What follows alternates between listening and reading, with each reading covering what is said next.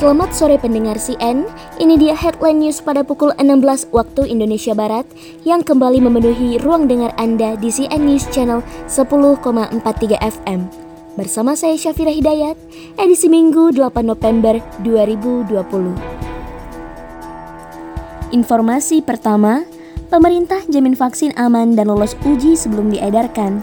Dilansir dari laman resmi CNN Indonesia, jubir Satgas COVID-19 Wiku Adhisa Smito mengatakan, pemerintah akan menyediakan vaksin yang terbukti aman dan lolos uji klinis sesuai rekomendasi WHO.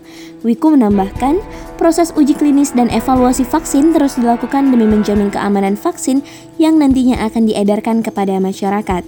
Sampai saat ini, WHO optimis para peneliti akan mampu mengembangkan vaksin yang aman dan efektif. Pemerintah saat ini tengah mengakselerasi persiapan logistik dan SDM, serta pendistribusian vaksin pun akan disesuaikan dengan urutan prioritas, seperti kelompok beresiko serta penduduk dengan resiko wilayahnya.